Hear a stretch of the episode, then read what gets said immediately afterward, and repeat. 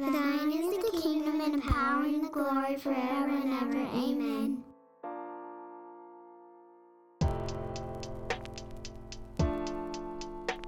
Welcome to the podcast. In and through exists to equip the church to be hearers and doers of the word. My name's Tim, And my name's Marshall. and we have more microwave coffee. We do. This has just kind of become a thing. It is. It's the leftovers from the moms and munchkins. So it it's pretty well known that uh, you go back and listen to all the episodes. I do. I don't. Uh, ooh. Also, not listened to in my family, Okay. my household. All right. Uh, but since we've been making a push on everyone should come hear the Reformation episodes, they've started playing in our house. Okay. And uh, took Tuesday to do some some family time, and uh, we listened to about two and a half episodes. Oh wow. And in that, in that was the España episode, I think, where Yeah. we were first drinking microwave coffee and mocking ourselves for. And since then, it's just become what we do. it's been that every every time. yeah. It's a tradition. Moms and Munchkins makes coffee, and then they put the leftovers in the fridge, and we just partake. That's right. Waste not, want not. So Yeah. anyways, yeah. Thank thankful that the moms don't drink. It's a culinary low. It's cool. This is what rock bottom feels like. This is where you look in the mirror and you wonder where you went wrong. That's great. Let's talk about Johnny. John Calvin. So we come to John Calvin today. So um, he's he's kind of kind of the first of the second generation of reformers. Kind of. Yeah, I say so. Yeah. Yeah, Yeah. because because he's born not after the Reformation begins, but he's but a child when Martin Luther is nailing his 95 theses. Right. So so he kind of comes to the party a little bit later. So for all of the jumping back and forth we've been doing, Mm-hmm. this isn't a jump back. This is a step back Mm-hmm. Chronologically. Yes, chronologically, yeah. Yeah. Yeah, and and so our story begins, I guess, with John Calvin. Let, let's just Wait. let's just talk about We have to, yeah. a little lingering legacy of Calvin. he is easily the most loved and most hated character in evangelical circles, I believe. Oh, for sure. Yeah, love or hate, there is no there's no neutral. The people who love him, for them, he hung the moon. Mm-hmm. I I was watching Kevin DeYoung speak on this from a Gospel Coalition conference, and he read a poem a, or, or a, an input from a man uh, who was talking about Calvin and called him the greatest teacher of Christian faith since the apostles themselves. And then he read from a detractor Mm-hmm. uh, who had the opposite notion the death of faith kind of a thing. Uh, but but yeah, it's hard to find neutral ground with Calvin. it really is. Yeah, it really is. and and although people can appreciate what Luther has done, I've never heard anyone call themselves a Zwingliist Right. or a Grebelist. And and usually when someone is called an Arminian, they're being called that by someone else and not self-labeling. Although Mhm. there are Arminians who would gladly Yep. bear the name. We'll talk about Arminius later. Mhm. Uh but the breadth across evangelicalism of people who would call themselves Calvinist. mm-hmm. I don't know if there is I don't know if there's a broader sweep across evangelical circles where someone would link themselves to that person's theology. Mm.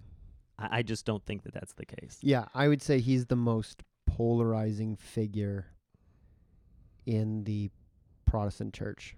Yeah. Period. I I think unquestionably. Right. And so some people are going to hear this and they're going to be like Calvin and they're going to be like, oh, that's interesting. Some people are going to be like, Calvin, I've heard a lot about him. Mhm. I don't know much about him. I'm here for it. Let's hear. And some Mhm. people are going to be like, Calvin, oh, today we talk about Yeah. the There's gonna be some- himself. Be there might be some people who are like, if they speak one word against Calvin, I'm writing an email. And there'll be other people who will say, if they say one good thing about Calvin, I'm writing an email. If you even mention that he had a great beard, Which he did. I'm writing an email. oh man. That's all right. We got time to read emails. We got well, sure, yeah. Uh so John Calvin was born in 1509 in Noyon in northern France. And his mother died when he was very young. And so his father raised him and his siblings. And his father was not a clergyman, uh, but he did do financial and legal work for the church. So John kind of grew up in and around the establishment of the Mhm. Roman Catholic Church. He actually began working as a clerk for the local bishop when he was only 12. right. And at that point, kind of seemed destined to join the priesthood. Yeah. Use that money to save it up for saving up for school. Yeah. And part of the money for school came from the generosity of other wealthy families that kind of quasi adopted him and kind of supported Mm-hmm. his his future. And so he was it, able to attend school in Paris and you know where he learned Latin and went on to learn other subjects. Calvin throughout his education was well versed in many subjects. Yeah. I mean, he studied the humanities. That Yeah. was that was his main reason for going. So with that comes a need to learn things like Mhm. Greek. Yeah. But he also studied arithmetic, Mm-hmm. geometry, astronomy, and music, Mm-hmm. and actually wrote many, many songs later on in his life. As as did Luther, who by the way we didn't talk about Luther as a songwriter. Mm-hmm. Luther's a songwriter and a poet. Mm-hmm. A mighty fortress is our God is a Martin Luther classic. Um, however, John's father uh, eventually decided that he wanted him to become a lawyer instead of kind of pursue the the priesthood, and he had him switch schools to study in Orléans or Orleans, if you speak English. Uh, John's studies in Or Orleans, Orleans, if you're from the south. no Orleans. New Orleans. Um, John. So John, yeah, he he became he he began studying a lot of classical literature because a lot of legal studies actually relied on old Roman and Greek sources. So his his Greek got a lot better. Yeah, which is, I think all of this is worth noting. Uh, Sometimes people like to put forth the notion that Christians believe what they believe because they just go on believing it and no one's ever really asked a question about it. Right. And and anyone who has uh, any sort of real institutional training, any real education, is going to be an atheist, just sort of by nature. That's because they've learned. Mm-hmm. You know, they went to school, they learned their alphabet, and now they know better. um, But that's not the case, no. right? Over Luther, and over again, it's not the Luther, case. Yeah. a lawyer Mhm. who then converts to Christianity, Mhm. right? Uh, we're going to see the same here. C.S. Lewis, Mhm. right? A scholar, famous for his scholarship, Mhm. converts to Christianity, Lee right? Strobel was Yeah. a jour- investigative journalist. Yeah. These these issues, these issues that education disproves faith, are just silly straw men. Yeah. arguments that are hung up. Yeah. And so while Calvin is getting this education, he starts to rub shoulders with some of those who are advocating reform in France. Now, the Reformation didn't really take in France like it did in other in other places. No way. Um, but Luther's writings nonetheless were being circulated and it was getting people talking. There was an outspoken Frenchman who was advocating for reform, Jacques Lefèvre d'Étaples. And uh, and so some of the things he was writing were, were were working their way through the academies. And there's a lot of debate regarding how Calvin came to Protestant convictions Mm-hmm. or when he came to maybe evangelical convictions is probably the way he would have described it. Um, and he writes about it in his, you know, when he's kind of recounting his own story. There are moments where he talks about this this moment of conversion, but then there's other times where he talks about this this long process. Mm-hmm. And so some people, some historians looking at that say, "Oh, these are these are conflicting things," but I don't necessarily think they are. They Right. need to be. There is a sense, I think, in which, for for many of us at least, you can point to a moment and you can point to a season. And so for Calvin, it's both. So so over the course of some time, and then eventually there is a meaningful moment. He comes to these different convictions. Are you going to tell the story about the man in the street? No, you go ahead. Okay. So at one point, Calvin is just walking through the street there in, in France, uh, doing his thing, and this man grabs him, a very intimidating man, as he would note. Sort of scares him a little bit. He's trying to, like, not like escape fighting the man off, but trying to figure out how do I get out of this situation, Sure. kind of a thing. And the man leans into him and says, Do you know of the free gift of God through grace? Hmm. And Calvin is like, I know who you are. I know what you are. Right. Right? And then the story goes on that he uh, he writes to a family member not living in France and is like talking about other things, but among things, you know, this reformer guy bumped into me in the streets and he's saying these things and I don't whatever, right? And uh and and this family member like an uncle writes back and he's kind of like you should hear him out, John. And John's Mhm. like, "Oh my goodness. My uncle is one of these reformer guys. the heretic. Is a heretic. Mhm. And as a good Catholic, which he was, he's bound to turn in his uncle. But he doesn't want to. And and he's torn. And so wrestling with this, uh, he's walking through the streets and and thinking these things over, and it just so happens that in the streets they are burning a heretic. Right there in the streets. And so he goes to sort of push his way in and get a look. The world is not today like it was. no, no, it's not. And and we we live in a very bizarre time and place where people don't choose to watch other people get executed. yeah, Um, but for the totality of human history, executions were very public and people wanted to see. What do you mean, Tim? I thought moral decay is at its supreme level now, and, And people were always better. You're making moral judgments on people of the past. I'm joking. and so and so he pushes his way in and as Mhm. he's working his way in he can hear the man yelling to the top of his lungs but he's not screaming in pain he's singing a mighty fortress is our god Wow. and he gets close enough to make eye contact with the man and it was the man who had grabbed him on the street I didn't know the story. And let's just say rocked his world I bet. I bet. Wow. That's the story as I've received it. Wow. So if you happen to be a scholar on Calvin and you're like, well, it's a myth and no one's sure if it really happened, I'd say, all right, I'll present it as much, Mhm. uh, but it is out there. That's a cool story. Yeah.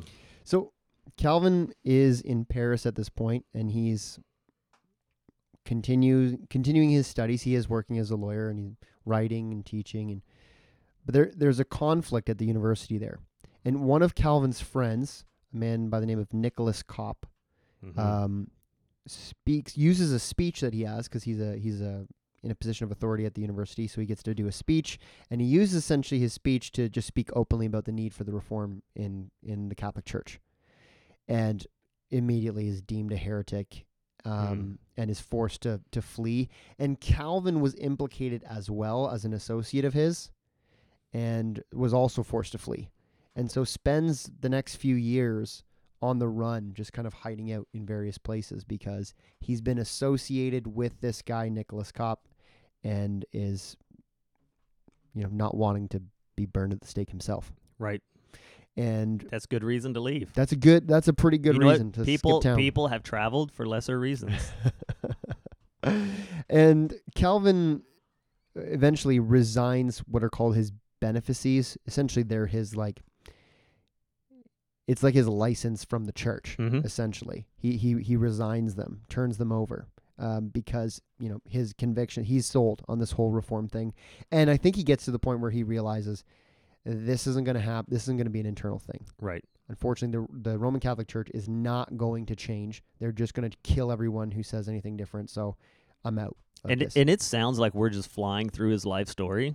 Mm. We're in his early 20s. Oh yeah, he's still a young man, Yeah. very young man at this point. Uh, yeah, very young man. Anyways, um, so as calls for reform increased, um, and there's this there's this thing called the affair of the placards, and essentially like they're just posting these posters that are denouncing Roman Catholic doctrines like how the mass is done with Mhm. re-sacrificing Christ. I guess apparently, allegedly, one is even nailed to the door of the king's bedroom in the palace. Nice. So things are getting things are getting out of hand. So, So, when we when we talked about the nailing onto the door with Luther Mhm. and how it probably wasn't this sort of rebellious mic drop moment, maybe the king's bedroom door is more that's big of one. that. Yeah. That- that's a big one. So at this point, Calvin just flees the country itself, and he finds himself in in Basel in Switzerland, and like many places in Switzerland at this point, like Zurich with Zwingli, um, the city was already under the process, well on its way, uh, in the Mm. process of, of reformation. Um, so he's he's hanging out he's hanging out there, um, and within this like alarmingly short period of time, like this very very short period of time, that Calvin has kind of embraced evangelical uh, or reformed Protestant, whatever you want to call it, convictions. He publishes his first edition of his most famous work, The Institutes of the Christian Religion. Like, the, the when I'm reading through the timeline of his life, how early this is published is just seems crazy to me. Like he's only he's only had Protestant convictions for like a few years, and then he writes this this magnum opus for him, Mhm. anyways, on all the all you know. It's essentially they're they're an apologetic work, which means that it, it's making a defense of the Reformed theology. Um, but he also intended it to be used as a way to instruct new believers in the faith. It's kind of like a Christianity 101, which, if you read it today, it doesn't feel like a Christianity 101, but that's maybe speaks to the lower standard that we have when it comes to discipling believers today. But that's a that's just a side rant that I don't need to go on. Right. Right. Um, but anyways, but the, the the institutes are this really famous work that he is that he's published. yeah. The first the first edition only covers I think six topics. It's got six chapters. Yeah, Yeah. It's not it's not as in, now it's pretty thick. it's eighty, I think now. The Yeah. last one. It's it's so here's here's what you've got to know about Calvin's works as opposed to a lot of the others. Mm. Um, what do you what have you ever read by Conrad Grebel? Nothing. What do you own written by Martin Luther? Nothing. Yeah, I have his. Inst- I have Calvin's institutes though. I do too. Yeah. Right? Uh, it, it just it just becomes there are the instigators and the solidifiers. Can we Mhm. look at it that way? Yeah. Yeah. Uh, that the instigators are the generation we've been talking about, and now we're getting into the solidifiers.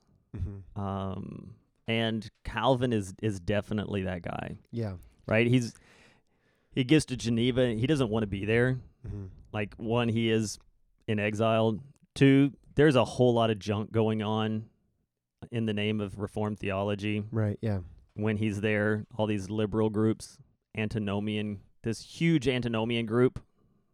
You're looking at me with wide eyes. It's Am I, fine. am I No, getting into something No, you're not good. ready no, for? No, no, you just you just skipped you skipped a bit, but that's okay. Yeah. okay, no, no, go ahead. We'll come back to it. Well, okay. So before he even gets to Geneva, because Geneva, like Sorry. Geneva is where you're right. Geneva is where he does most of his work, but he he bounces around and and he he actually like he actually goes back to France for a bit to to try to set his father's affair in order. So as a young man, he, he already lost his mother, then he loses his father, um, and at the time that the king passes an edict essentially that all Protestants have six months to either reconcile with the Catholic Church or they're going to get out of France because they're all going to be killed Mm-hmm. across the entire nation.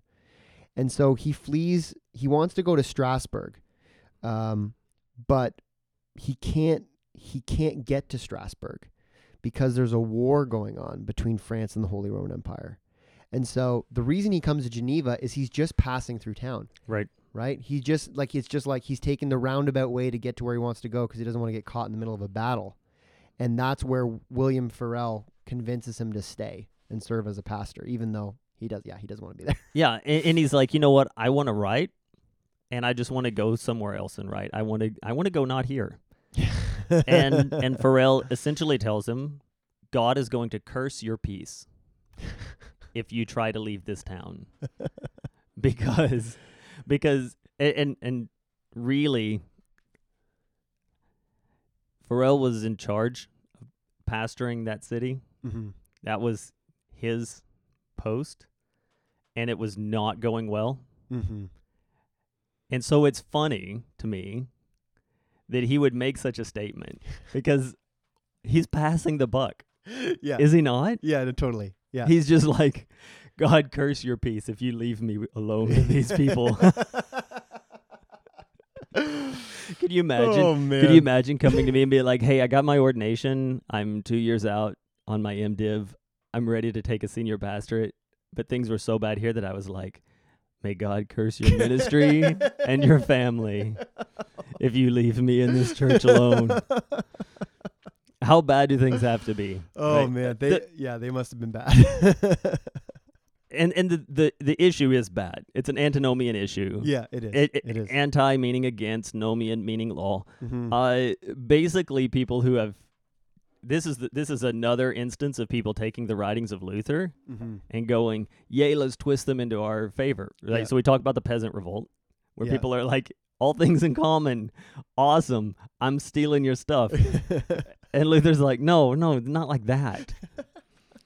and and now they're taking Luther's Yeah. sola gratia yeah. by yeah. grace alone are Yeah. you saved and they're like you want to see how big god's grace is Yeah. god's grace is enough to cover all of our corporate sexual immoralities Mhm. and our public drunkenness and revelries of any sort that you could possibly imagine Mhm. that's how big our god is and how wonderful his grace is and they don't get to the part where paul says what then do we continue to sin so that grace may abound by no means Yeah. they're just like well you know like at some point you got to put the book down and start living the truth Yeah. and we just didn't get to that part and so this is why yeah. this is why Farel uh, which every time i say it i just think pop star but this is why he's like calvin i Don't- need you Don't leave me. Yeah Yeah. because he's a bit of a stickler from the beginning Yeah, he is. right like even even while he's in school while he's in school uh his fellow classmates are kind of like hey bud you need to lighten up Mm. um they just a joke for those people who have learned ancient greek they called him the accusative case Uh, That's hilarious. yeah That's a good Greek joke. Um, so yeah, so he sets about standardizing things, organizing things, trying to get people in line, and and does a pretty good job of it. Um, the two of them do together, but there's some political issues that come about, and essentially Calvin and Farel both fall out of favor with the city leaders. Um, with all these wars going on in France, there's changing allegiances, and as you mentioned before, Switzerland is like always a bit of a wild card and the various cities in Switzerland are always a wild card. So they decide uh, in Geneva that they were gonna they're gonna ally with France against the Holy Roman Empire, and so they're trying to get kind of have favor with the predominantly Roman Catholic French, mm-hmm. and they're harboring Calvin, who is not mm-hmm. who is a Frenchman who is not in good standing. Um, there's also this incident where the the kind of the the, the, the regional churches decide that they're going to use unleavened bread in communion, but Calvin is like, no, I'm not gonna. I'm gonna. I can use whatever kind of bread I want. Scripture doesn't tell me I have to use unleavened bread. I'm not gonna do it. And they said, well, you have to. He's like, fine, then I just won't lead communion. And he does it on Easter Sunday, which causes an absolute riot and um, they're not they're not happy with Calvin. Um, and so he essentially gets kicked out of town. Sure They're like, "You caught you like we liked you for a little bit there, when you were calming down all the revelry and the you know mm-hmm. all the all the uh, immorality that was going on. But now you're gonna now you're you know you're just you're sticking your nose into things you shouldn't, Calvin. So they they, they kick him out of town. and this is going to happen for a lot of the reformers Oh, yeah. a lot of the reformers it has become the expectation that the religious leaders are pawns in the hands of the government Mm-hmm. and we work together to control the people mm-hmm. and as reformers refuse to participate it doesn't matter if it's in europe it doesn't matter if it's in the british isles wherever this takes place the great reformers are going to say no. I'm I'm doing this out of conviction, Mm-hmm. not for power and leadership. Mm-hmm.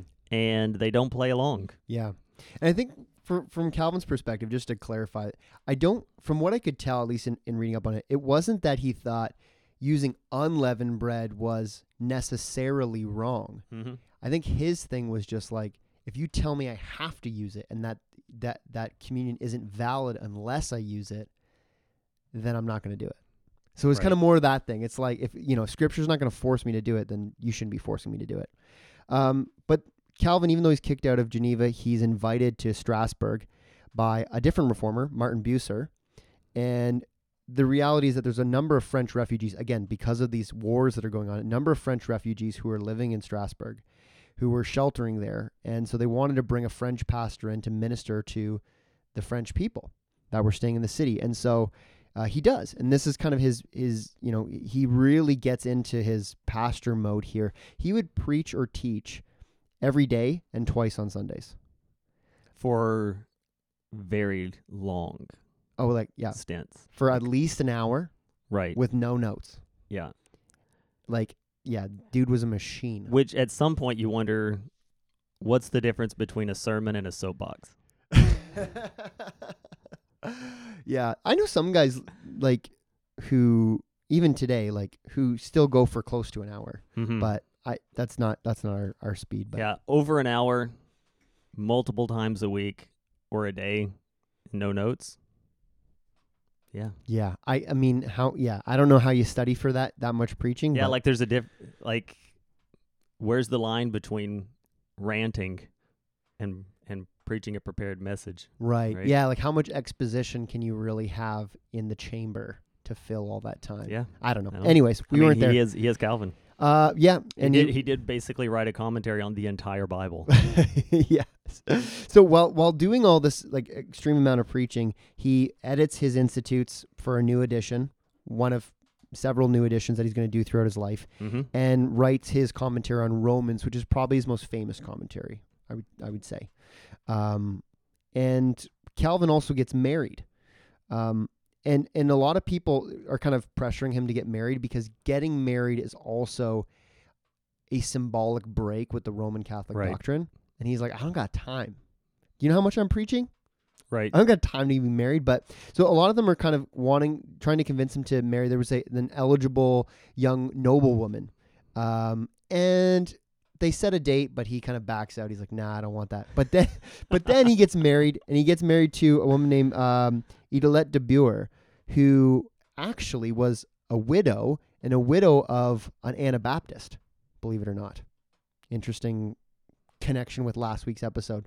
But for whatever reason, I don't know if she'd abandoned her Anabaptist convictions or, or what, but she married John Calvin. She had two children from her previous marriage. She would bear more children with Calvin, um, but all of them would die in Mm. childhood, which the Roman Catholic Church would point to as condemnation against this. The reason we know that you're false is because your kids died Yeah. which is rough. Um, yeah, and and around this time, Geneva, good old Geneva, that kicked him out of town, they they write to him again, and they have been required to they're required to answer a letter. One of the cardinals from the Roman Catholic Church has kind of written this open letter to the city of Geneva condemning them for being reformed. And they're required to answer, and nobody left in Geneva really has the chops to do it. so they write Calvin and they're like, "What you doing?" hey you. Um, yeah, they want to know if if Calvin would be willing to write a letter for them. mm-hmm. And he does. Sure. He does. He is willing to do that. He kind of writes a defense of the reform position in, in, in an answer to this particular cardinal. And then and then after he does that, the city of Geneva tries to call Calvin back. And he doesn't want to go back. He actually says he'd rather die a thousand deaths Right. than have to carry that cross and go back to Geneva. I know. like that's tough. That's tough. That's a that's a rough. I mean, like I know that like you know sometimes pastors have have a rough go in particular congregations, but to say I'd rather die a thousand deaths than go back there, that's that's a tough one. How would you like to be sitting in the front row the first Sunday back with a big grin on your face as he took the pulpit. Welcome back, brother John. It's good to see you. Oh, yeah, because in in in some in some ways, uh, Calvin's Institutes it, it's a systematic theology. It explains the fullness of the revelation of God and how it plays out and how things work and intertwine theologically. That's what it is. In some ways, it, it's kind of an appeal to the king, Mhm. France. Mhm. Yeah. The guy kind of just wants to go home. Yeah. Yeah, and he's just like, hey, you know what? Why don't we just stop this madness? And I can show you from scripture why this is not heresy. This Mhm. is really a thing. Uh, i it's very much, in, in my opinion, kind of like the letters from Justin Martyr, Hmm. right? Right, Writing yeah. in, writing into the ruler, uh, the secular ruler, to say, you know, what you know about these believers is wrong, and and I can fix that. Um, but it's just not working out for him. The Yeah. the king, the king of France, is not persuaded. Mhm. Um, so off to Geneva. Yeah, yeah. So he does. He he feels that it's the Lord's calling. So back to Geneva he goes. Yeah, and uh, and so he returns there in 1541 and is just kind of doing the whole pastor thing. He's publishing books of church order and catechisms on top of regularly preaching. Um, yeah, as you mentioned, he would preach long. Um, he would also preach through books of the Bible, like some of the other, like Zwingli and others who would do that. Apparently, he did one se- sermon series through Deuteronomy that was over 200 sermons through Deuteronomy. so, to everyone who's getting tired of Matthew, we could do 200 through Deut- Deuteronomy. I don't know that we could. I don't know. I don't think know we, that I don't- could. I don't think we could, man. There's no way. You'd have to con- like. I think today you would have to like condense stuff and like skim through certain parts and be like, okay, because some some of Deuteronomy is like the whole chapter is like the same paragraph repeated three times, Mm-hmm. and like nobody wants to just dig through. I mean, maybe some people do, but Yeah, you could just do that in a busy stint, right. right? Just Right. as it repeats, so do you. Just preach the same Oh, thing. people are like, "This lazy pastor, didn't you say this last? This is your sermon from last week." And you're like, "Yeah, well, it's also the same." The text." Bible repeated it, so Right. so can I. right? Um, yeah, so that's so that's what he's up to there. There is a sense in which so Calvin begins advocating for a what's called a consistory, which is kind of like a, a an ecclesiastical court. It's almost like a church court to determine theological matters. So he still advocates for a degree of separation of church and state, but Mm-hmm. he sees the church as having a certain degree of structure and the ability to deter make certain decisions that are church related decisions. Yeah. And so some people have accused or, or, or thrown the word theocracy around in regard to Geneva, that it's that it's yeah, it's a state that's run by the church. I don't think that's fair, but it's certainly that the the church leaders in Geneva had a significant influence on the secular rulers Mm-hmm. and we'll see that um, these these libertines or these antinomian antinomians that you mentioned, they're still kicking around in Geneva, um, and they're like, grace doesn't hasn't just freed us from the Mosaic law; it's freed us from every law. We don't have to obey anybody, and it's like freed us from the laws of Christ. yeah, and man, just like all the laws. Just there's no laws. We're just we're, we can just do whatever we want because of grace. Anarchy, it's literally anarchy absolute anarchy. baptized in the name of Jesus. And so, yeah, he's like combating that, speaking out against that. I mean, he's not the one who's directly clamping down on that. That's still the secular rulers, but he's certainly preaching against it, running against it, and Mhm. turning people over. And he's not opposed to people getting what for. But You know, in- interestingly enough, um, I'm, I'm, we'll get to the specific instance, but mm, just because I have to play off of your, he's not opposed to people getting their what fors. mhm. Part of part of my last minute prep stuff is to just grab like YouTube videos and stuff like that, just sort of low level stuff, and see what people are saying. Mhm. And and this guy who was a historian, but obviously not a church historian, Mhm. and I say obviously, you'll figure it out. Uh, he's talking about people in Geneva being put to death, um, and and his point was to say for all the respect that people have for Calvin, Calvin probably could have done more to prevent people from being put to death.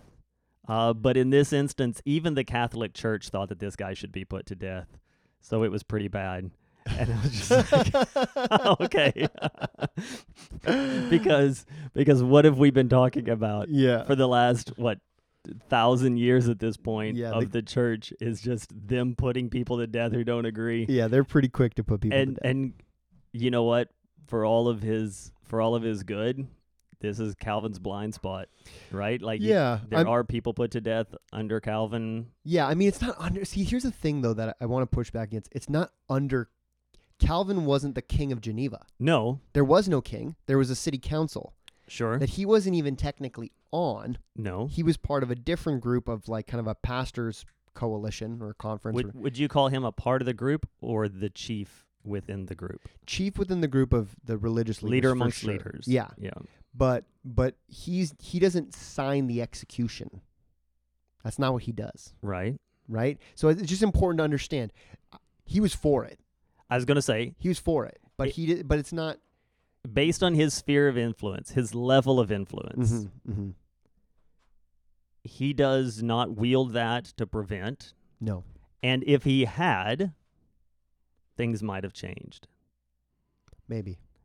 Yeah. So I do think, Mhm. even if he's not the one holding the pen, Yeah. he is a chief contributor in inspiring the pen. Yeah. Who signs the order. Yeah. And so I I don't think it's entirely unfair to say that it wasn't under his watch. Yeah. No. It's yeah. That's fair. That's fair. He was definitely an influencer. And, and this is where it's kind of funny. We talked about the breadth of people Yeah. that would claim themselves I'm Calvinists. showing my hand a little bit. Yeah. the breadth of people that would claim themselves Calvinists. Mm-hmm.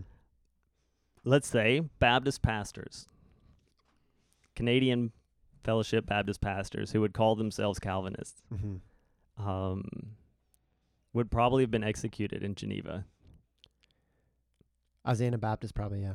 Yeah. Yeah. Yep. And and so when people are like, "Yeah, I'm a Calvinist," you're like, "Well. I don't think Calvin would agree."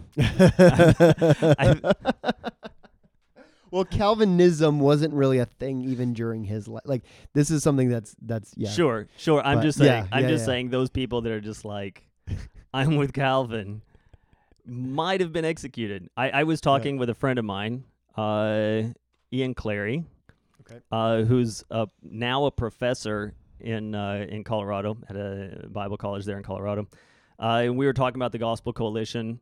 Um, is as it was just coming into its infancy, Okay. the TGC Canada. Uh, and and the number of people that were like, you know, we're Calvinists, we're, you know, you have to claim Calvinism. He's just like, I- I don't think any of us would have survived in Geneva, right? like, let's be careful how how we wield that sword. Right. Sure. Sure. Yet, yet, if you're really interested in Calvin's teachings, in in particular, uh, the Institutes of Christian Faith, Mm-hmm. um, the into the into theology podcast, also on the Gospel Coalition Canada. Mm-hmm. Uh, Ian and Wyatt did an entire read through and discussion on the institutes. Yeah. Yeah. It's definitely so if you're into it, it's worth checking out. Yeah. So so the individual that we've been alluding to is a guy named Michael Servetus, and he was a, a actually a brilliant man, um, but he was on the run from various authorities hmm uh, for various reasons.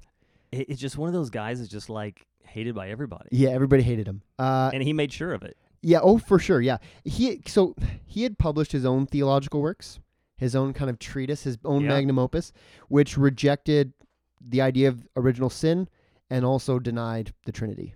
hmm He's very big, and he wanted everyone to know that the Trinity was a bunch of hogwash, which upset everyone. Like So- the Roman Catholic Church and the Protestants hated him for that because that was that was one of the things that that Protestants and Roman Catholics could agree on was their understanding of the Trinity. And this guy threw it all out. And and he's hated so much he ends up taking on a pseudonym He does.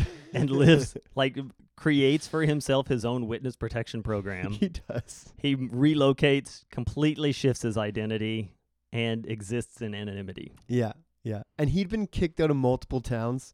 Like he'd he'd he'd trying to take refuge in some of the Protestant held locations because the Catholic Church, as soon as they caught him, he's dead. Mm-hmm. And so he'd gone to different Protestant places, and they'd all kicked him out of town as soon as they figured out what he was all about. They're like, "You you got to leave now." Mm-hmm. Um, so he had multiple warrants for his arrest, but when he comes to Geneva, he's recognized. And actually, he and Calvin had corresponded under pseudonyms Right. by letter and uh, kind of argued that way.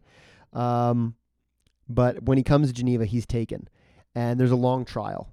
And Calvin is one of the people who is kind of like bringing up charges against him, or he's Mhm. actually his secretary writes writes up the list. Yep.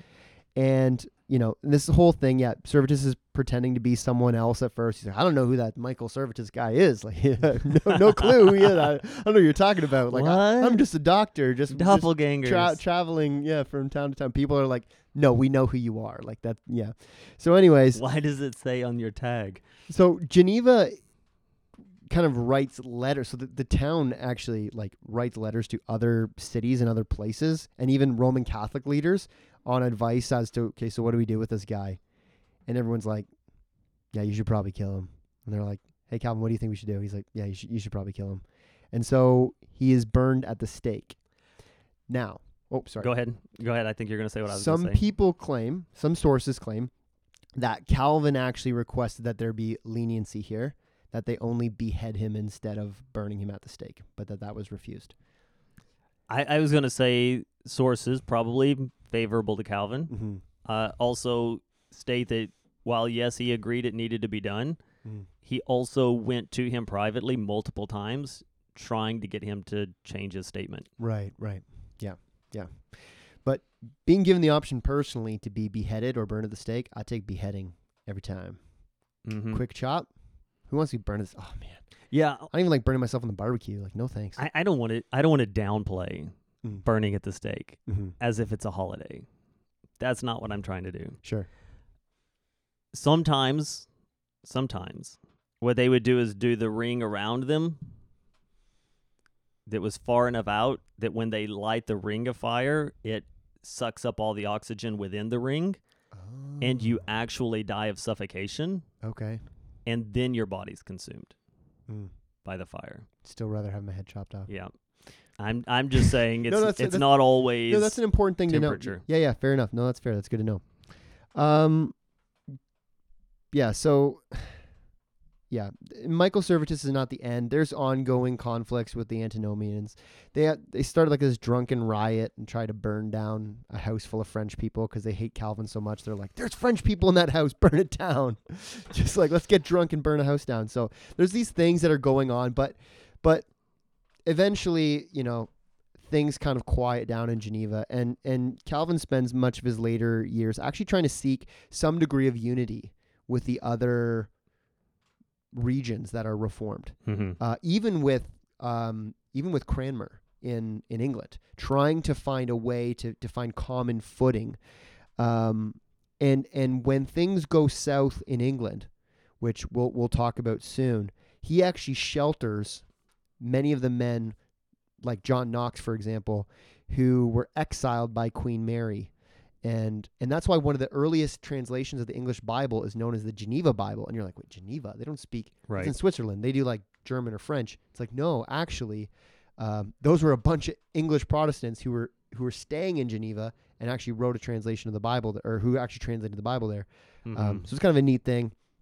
He establishes a university um, as a school for advanced learning. Um, yeah, final years of his life, he's sick. He's getting sick all the time. These guys, they, many of them, they just work themselves to death. Yeah. Like it's just this common theme, right? Like if they're not if they're not martyred, or I guess Zwingli died in battle, uh, which maybe he considered a martyr himself a martyr. I don't know. I don't know. we have to ask, we'll, have, we'll have to ask him.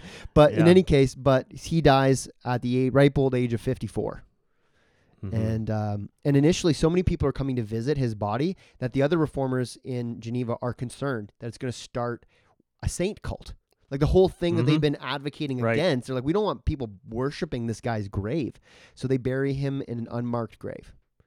Now, apparently, over uh, in like the 19th century or something, they put a gravestone over top the spot where they was rumored to be, mm-hmm. but that may or may not be over his actual grave because he was intentionally buried in an unmarked grave. So Yeah, I didn't know that part. that is the end of that is the end of John Calvin. Although it's not the end of Calvinism and all Calvinists and all that sort of thing. No, and we we are going to have to talk about his doctrine because A little bit, yeah. although although we would argue that he is more of a solidifier than an instigator, Mm-hmm.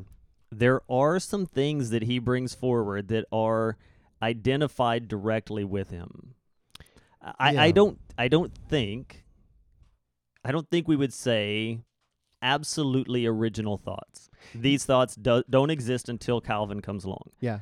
It, it's not it's not new in that way. Yeah, I think that's that's the always the thing that I find the most intriguing, even about the term like Calvinism and Calvinist, is like he wasn't just like writing this in a in a vacuum. You know what I mean? Like it's not as Mhm. these weren't these weren't purely novel things. If he was just making stuff up that was brand new, people would have looked at him and been like, "What are you doing, man?" Right. he was essentially just yeah he was kind of codifying or and organizing where people were at at that time in the reformation and and what people were interpreting from from the bible at that time in that place Yeah, and he is he is heavily influenced by Augustine yeah and Luther mm-hmm. and all the reformers before him. Mm-hmm.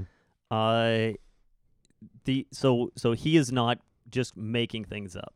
That's extreme number 1 that we have to speak against. Extreme number 2 are those people that say Calvin never really taught any of these things. It's all the people that followed him. Calvin Right. himself was not a Calvinist, right? right That is also nonsense, mm-hmm. Mm-hmm. right? Um, we're going to talk about Dort eventually. Yep. Uh, but it, it's not as if the things that take place in Dort, which are led by events that take place at a university in Geneva, of all places, yeah. uh, shortly after Calvin's death, um, it, it, Calvin was a Calvinist. sure. Yeah i mean He he yeah. he held to the things that his name is associated with, yes that's true right? Yeah. And and what happens is people who want those things to not be taught but don't have time to actually read Calvin just want to say, "Did you know?" And then everybody else is like, "Wow, you know what? It would be really helpful for my cause if that were true." And I don't have time to verify that. So let's just we could verify it or we could run with it. mm-hmm. Mm-hmm. I vote run with it. yeah And it gets passed around and I've heard that said so many Yeah. times. The thing though is like, so Calvin being a Calvinist, like naturally, but it's like if you were, you're you're working on your doctorate, right? If you were to, let's Yeah, say, I, I I guarantee you like 90% of the people listening had no clue that that was the case, but yeah. okay, well there you go. Well, Tim's working on his doctorate, so he's gonna be Doctor Tim eventually. Um, so, so, but let's say hypothetically, like before you die, Mhm. you you write a systematic theology, Right. and you're like, I've read scripture. As I read scripture, this is what I see, and people really appreciate it. And they're like, Mhm. you know what? I think Tim is on to something here. I like the way that he's articulated this. I like the way that he's framed this. And you're writing it based on scripture.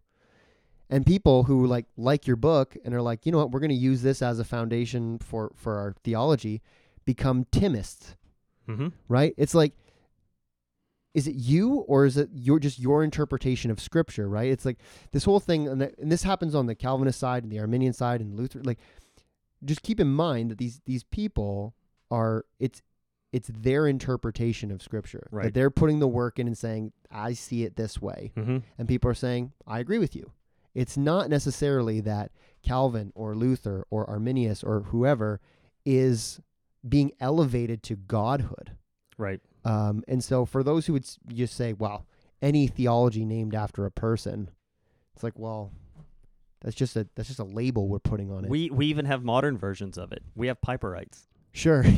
I know some Pi- MacArthurites. I know some Piperites, I know some MacArthurites. Yeah, yeah. Um Sprolinian. Sprolinian. Ooh, I like that one. That's good. be- I'm not Presbyterian, but I would be Sprolinian just so I could say it. Kellerist. I don't know. No. No, it doesn't fit. Okay, I tried. Also, not systematic enough, maybe. Yeah, sure, sure. Yeah. Uh, so in his second edition of his institutes, Mm-hmm. he introduces what people most greatly associate with being distinctively Calvinistic doctrine, Mm-hmm. and and people are going to say the issue of predestination, right? But here's the thing that you have to know about predestination. Every theologian has a doctrine of predestination. Sure. Yeah.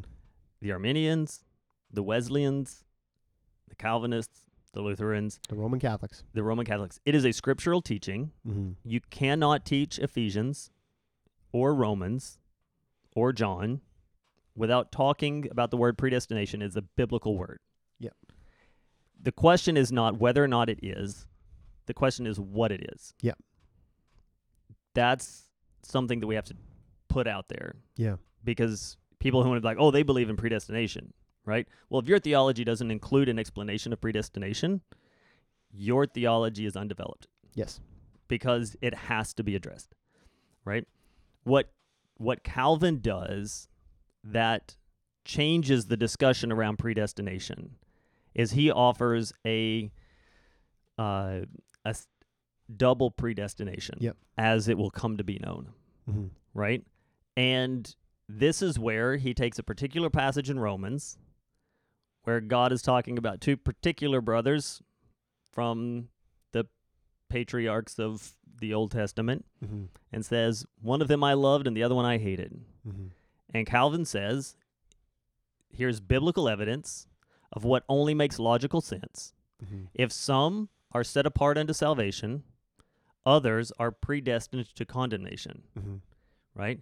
And so that's why it's called double predestination.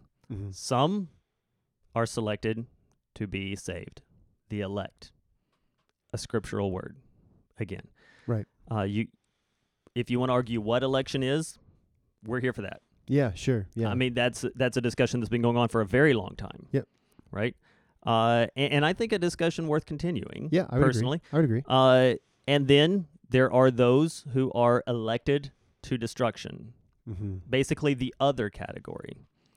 Um, is there any level of argument to this?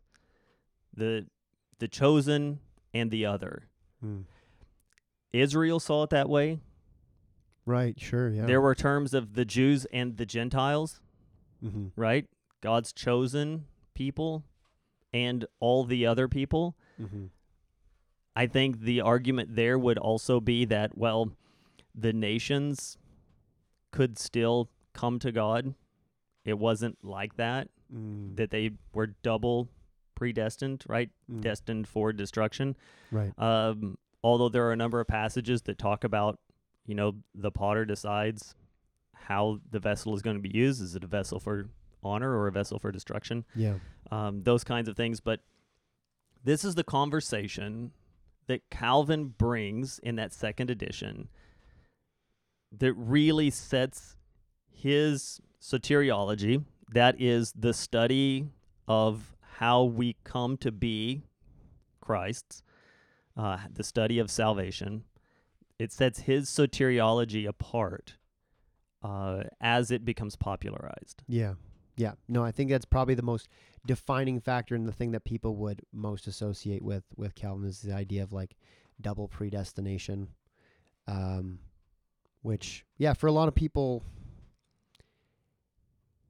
for a lot of people it makes a lot of sense and for a lot of people it's really upsetting.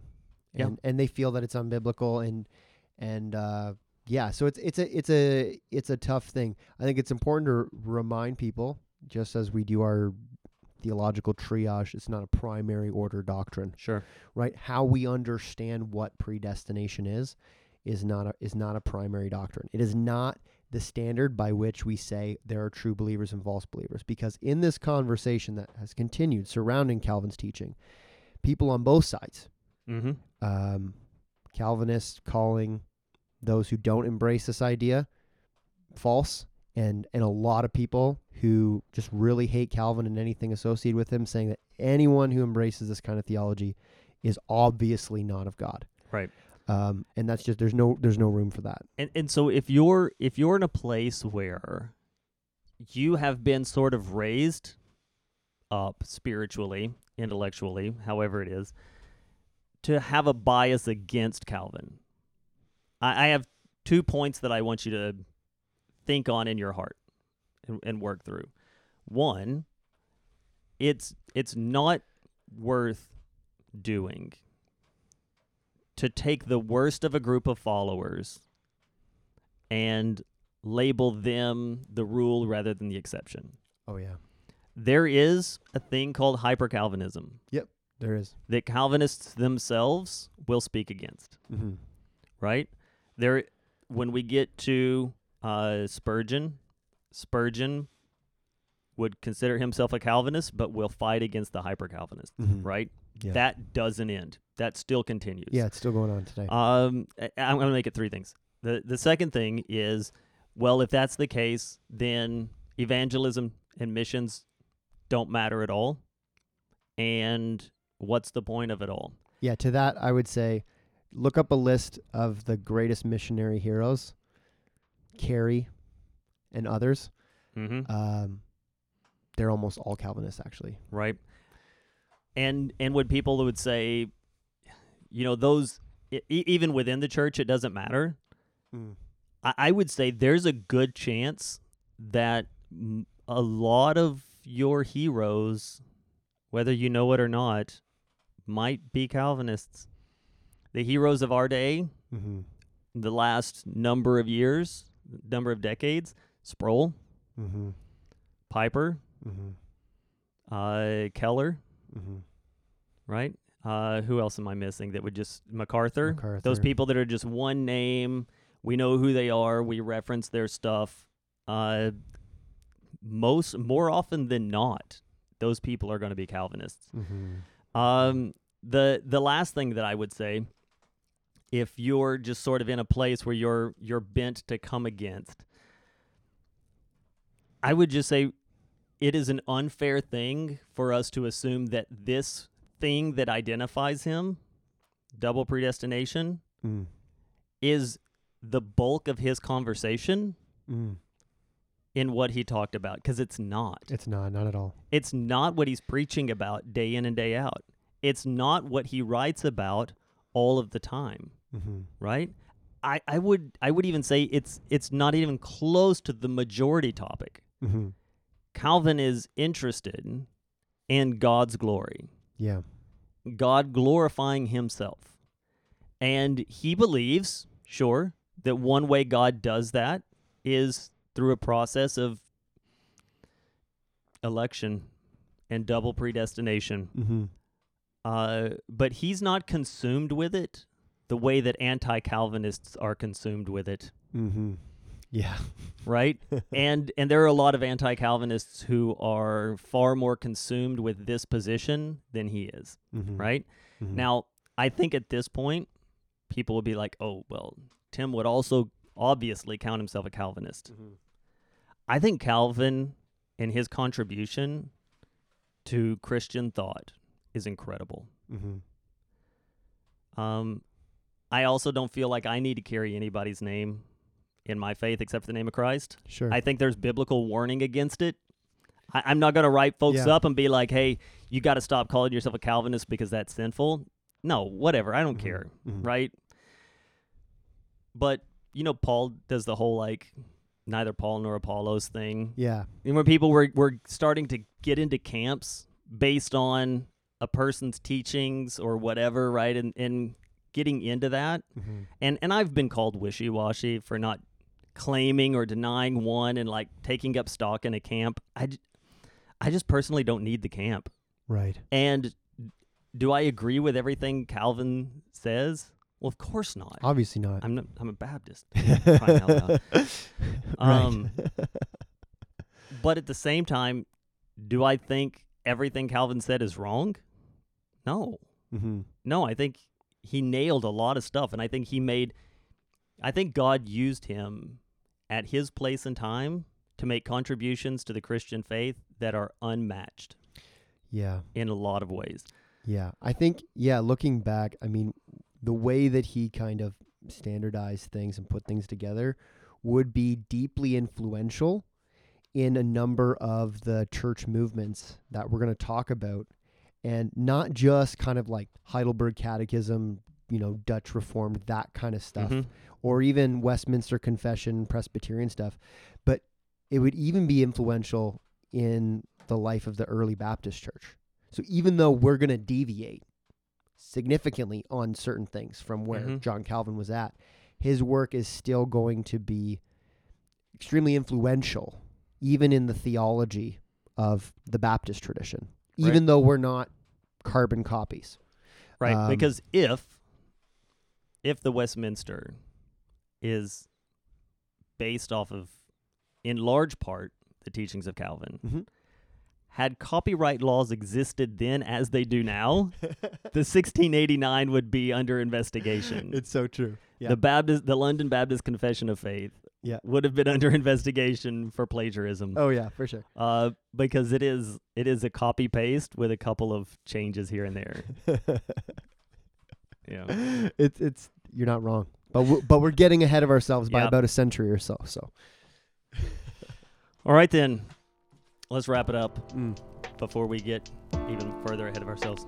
Thanks for listening. This podcast is a resource of Memorial Baptist Church in Stratford, Ontario, in cooperation with the Gospel Coalition of Canada, and is produced by Alex Walker. See you next time. take care.